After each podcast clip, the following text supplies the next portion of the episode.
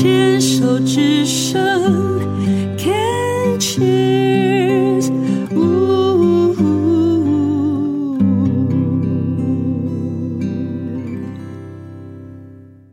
日升月落，群山环抱，山峦飘渺，四季更迭。自然生态丰富的山城，有着探索不完的宝藏。山居岁月的缓慢和惊喜，邀请您一起细细体会。牵手之声，静静过生活。我是小镜子，和您一起共度山居岁月的绝妙恬静。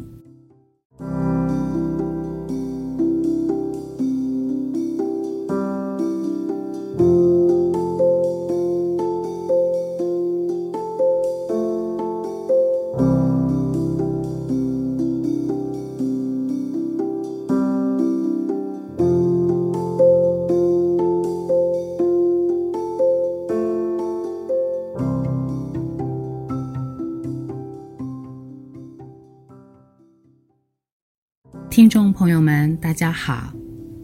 七月了，好热，是吗？之前提过，我家面山下头的溪谷流水声会随着雨势大小而有所变化。最近的几场大雨，轰隆隆的，可以想见奔流的溪水是如何痛快地往下倾泻。和最靠近溪谷的邻居通电话。他都得用吼的，然后说：“我听不清楚你说什么。”用通讯软体，用写的。山上有两座高压电塔，随着季节变化，冬至的时候，日出的位置在我家的右手边，会被右侧建筑物遮蔽；夏至的时候，日出的位置则在左边电塔的左手边。只要太阳一耀上山头，我家就得拉上遮阳窗帘，挡酷晒降温。偏偏我又爱坐在窗边看书做事，常打趣的跟朋友们说，我又得擦防晒戴墨镜了。一天清晨，拉开窗帘，享受日出前。满山凉凉的绿意，玻璃上似乎有对眼睛看着我，白蒙蒙的。当时还真的是有点惊吓。定下心来仔细看着，是一个鸟脸，清楚的头部形状，双眼、嘴喙都很明显。当下，我无知的笑了。心想：傻鸟撞玻璃，就像我这个傻蛋撞百货公司玻璃一样，走路心不在焉，错判入口。赶快开窗往下探看，那鸟是否撞晕，掉在邻居的遮雨棚上？不过没看到任何生物的踪迹，所以判断是没事儿，飞走了。原本今晚山居岁月单元是想和大家分享我在山城遇到的一些和鸟类有关的趣事和观察。想起这个鸟脸，于是上网查找为什么鸟儿会撞玻璃的相关讯息。这一查，才发现是一个威胁鸟类性命的问题。那个玻璃上的鸟头痕迹。被称为鸟唾，若是撞击力道强劲，造成死伤，就称为窗杀。窗，窗户的窗；杀，杀害的杀。窗杀。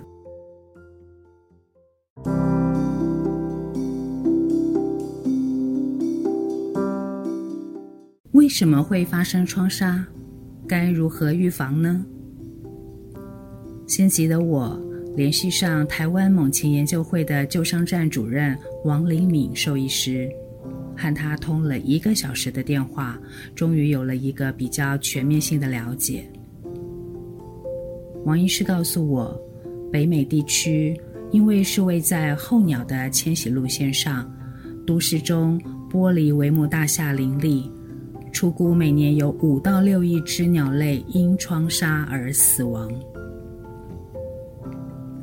您没听错，是数字后面挂着八个零的亿。韩国每年也有八百万只的统计。台湾呢？虽然台湾并不是候鸟迁徙的主要路径，但是各种鸟类因撞击玻璃死伤的案件也是层出不穷。王医师工作的救伤站是以猛禽救治为主，每年大约有四十只猛禽因为撞击玻璃受伤送到他那儿，占全年医治数量的两成。这是受伤还有机会救治的鸟，不过多数都因为颈椎断裂而瘫痪。然而，当场死亡的数量，台湾因为缺乏相关研究，并没有完整的统计数据，只有个别零星的记录。以目前记录看来，推估应该有庞大的黑数。造成窗杀的主要原因大致有三个。第一个是玻璃反光，映照周围景象，鸟类会误判是一样的自然环境而飞进去。如果室内光线比室外暗，或是玻璃上贴了隔热纸，室外景物就容易在玻璃上形成镜像反射，鸟类无法分辨眼中的蓝天绿树只是倒影，便会一头撞上玻璃。大安森林公园捷运站的玻璃窗站体，玻璃上就有不少的鸟唾，还有撞击死亡脱粪的痕迹。台大校园里多栋建筑也有这样的记录。我想我家窗上的鸟拓也是因为镜像反射这个原因造成的。造成窗纱的第二个原因就是玻璃干净通透。让鸟类以为可以飞行穿越而过。不反射景物的透明玻璃具有穿透的效果，别说是鸟，人也可能因此发生碰撞意外。比如说，大楼间的通道、天桥，或是道路上的隔音墙，是用透明玻璃建构，鸟类误以为可以穿越，在没有减速的情形下，就直接撞上玻璃。捷运灵光站的月台玻璃天桥，和淡海捷运轻轨的透明隔音墙就有这样的隐患。目前，灵光站已和台湾猛禽研究会合作，委请生态插画家玉子日记绘图做成窗贴，改善穿透造成鸟类误判的问题。透光雾面窗贴上绘制有许多的鸟类和植物。现在行人走在天桥上，虽然不能看见外面的景色，但是具有童趣的生态绘图窗贴，也是一段美丽的公共艺术。第三个造成鸟类死伤的原因是，鸟类被灯光吸引，造成夜间窗杀。没有人确切知道为什么鸟类会被夜间的人造光吸引。但确实有足够的证据证明这个光吸引效应。BBC 的报道里引用加拿大环境与气候变化部门的专家弗雷的话说：“一种可能是利用星光和其他现象来导航的鸟类，自然会受到光点的诱惑。”现在已经知道位于候鸟迁徙路线上。高耸明亮的建筑对候鸟来说可能是最致命的。以芝加哥的麦考密克展览中心为例，在春天和秋天关掉展览中心一半的灯，鸟类的死亡率可以减少将近百分之六十。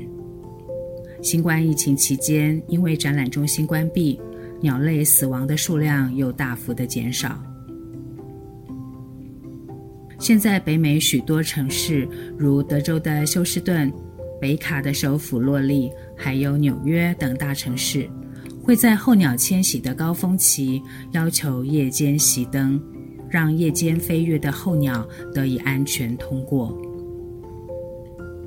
二零二零年，台中洲际棒球场上，突然一群鸟儿低空飞进直棒比赛现场，绕场飞行徘徊了将近两分钟，比赛因此暂停。根据判断，就是因为球场上的灯光。庆幸的是，这群鸟儿最后找到了出口离去，没有造成意外。还有其他的原因，比如说是小鸟被猛禽追赶、误判，加上刹车不及而造成创伤。另外还有一种情况是，鸟儿以为是其他的竞争者进入了它的地盘，于是，在与玻璃上的自己互啄争斗。邻居的做法是在玻璃上贴上了报纸一段的时间，等待鸟儿的离去。王灵敏医师说，这样的撞击虽然不会造成伤亡，但鸟儿有可能会极度的消耗体力。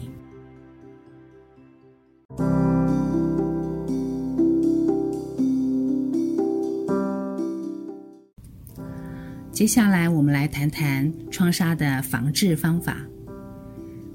王灵敏医师说：“大家以为猛禽贴纸可以防鸟吓鸟，事实上是没有效果的，因为它不会动，鸟不会去在意一个不会动的东西。防治窗纱要能够发挥效果，关键在于密度。根据美国奥杜邦学会实验结果，水平长十公分。”垂直五公分的布置间隔，能够减少百分之九十以上的窗纱。现在由于气候变迁，鸟类专家发现候鸟的体型相较于以往变小了一些，所以在有友善鸟类法令规范的地区，已经改为五公分乘五公分的间隔。原则上就是以鸟类飞行张开翅膀时判断无法飞越的宽度。台湾地区目前才五乘十公分的间隔还是可以的。那么长宽飞行阻碍尺寸出来了，该怎么做呢？台北市的三民国中、新北市的八里国中，还有台湾大学，都在想办法努力尝试和后续追踪。他们的做法是，在经费有限的情形下，用点阵图的方式在玻璃上贴上白色圆点贴纸，可以保有室内景观窗的视觉享受。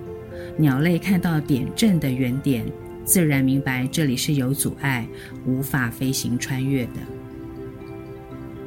台大研究生在校园内举办工作坊，同学们一起讨论可以预防的方法，并且身体力行。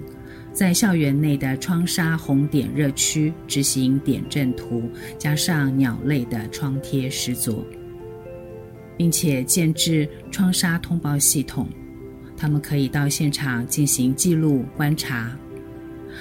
不过，他们得和清洁环境的工友们比速度，赶早并迅速地抵达鸟类尸体掉落的地点，捡回尸体冰存。再做解剖，分析死亡原因。一般的民众呢，可以通过呢 FB 的通报系统，FB 的通报系统的名称叫做“野鸟撞玻璃回报”。民众可以提供你看到的鸟种图片、地点和时间，提供这些专业人员来进行统计和分析。同时，他们也希望大家能够同步上传到路杀社的通报网，网址是 roadkill.com，r o a d k i l l dot c o m，roadkill.com。然后呢，选择窗杀回报。若是鸟类是受伤的状态，可以和各地的鸟会联系，像大台北地区。猛禽类可以和台湾猛禽研究会联络，其他的鸟类可以和台北市野鸟学会联系。不过，路杀社特别提醒一件事：发现受伤的动物时，千万不要徒手去捡食，因为受伤的动物在痛苦中的攻击性很强。受伤鸟类也不要放在笼子里，这会造成它们的惊恐，反而在笼子里乱飞乱撞，造成更严重的伤势。建议放入纸箱，让鸟儿待在黑暗的环境，让它们以为天黑了。同时，也不用给水和食物，怕因为它们受伤会引起吞咽的问题。只需要留有通风气孔就好。若是状况还可以的野鸟尸体，如果您愿意的话，可以装箱冷冻宅急便，免费寄给特有生物研究保育中心。相关的讯息连接我会放在静静过生活的粉丝专页里。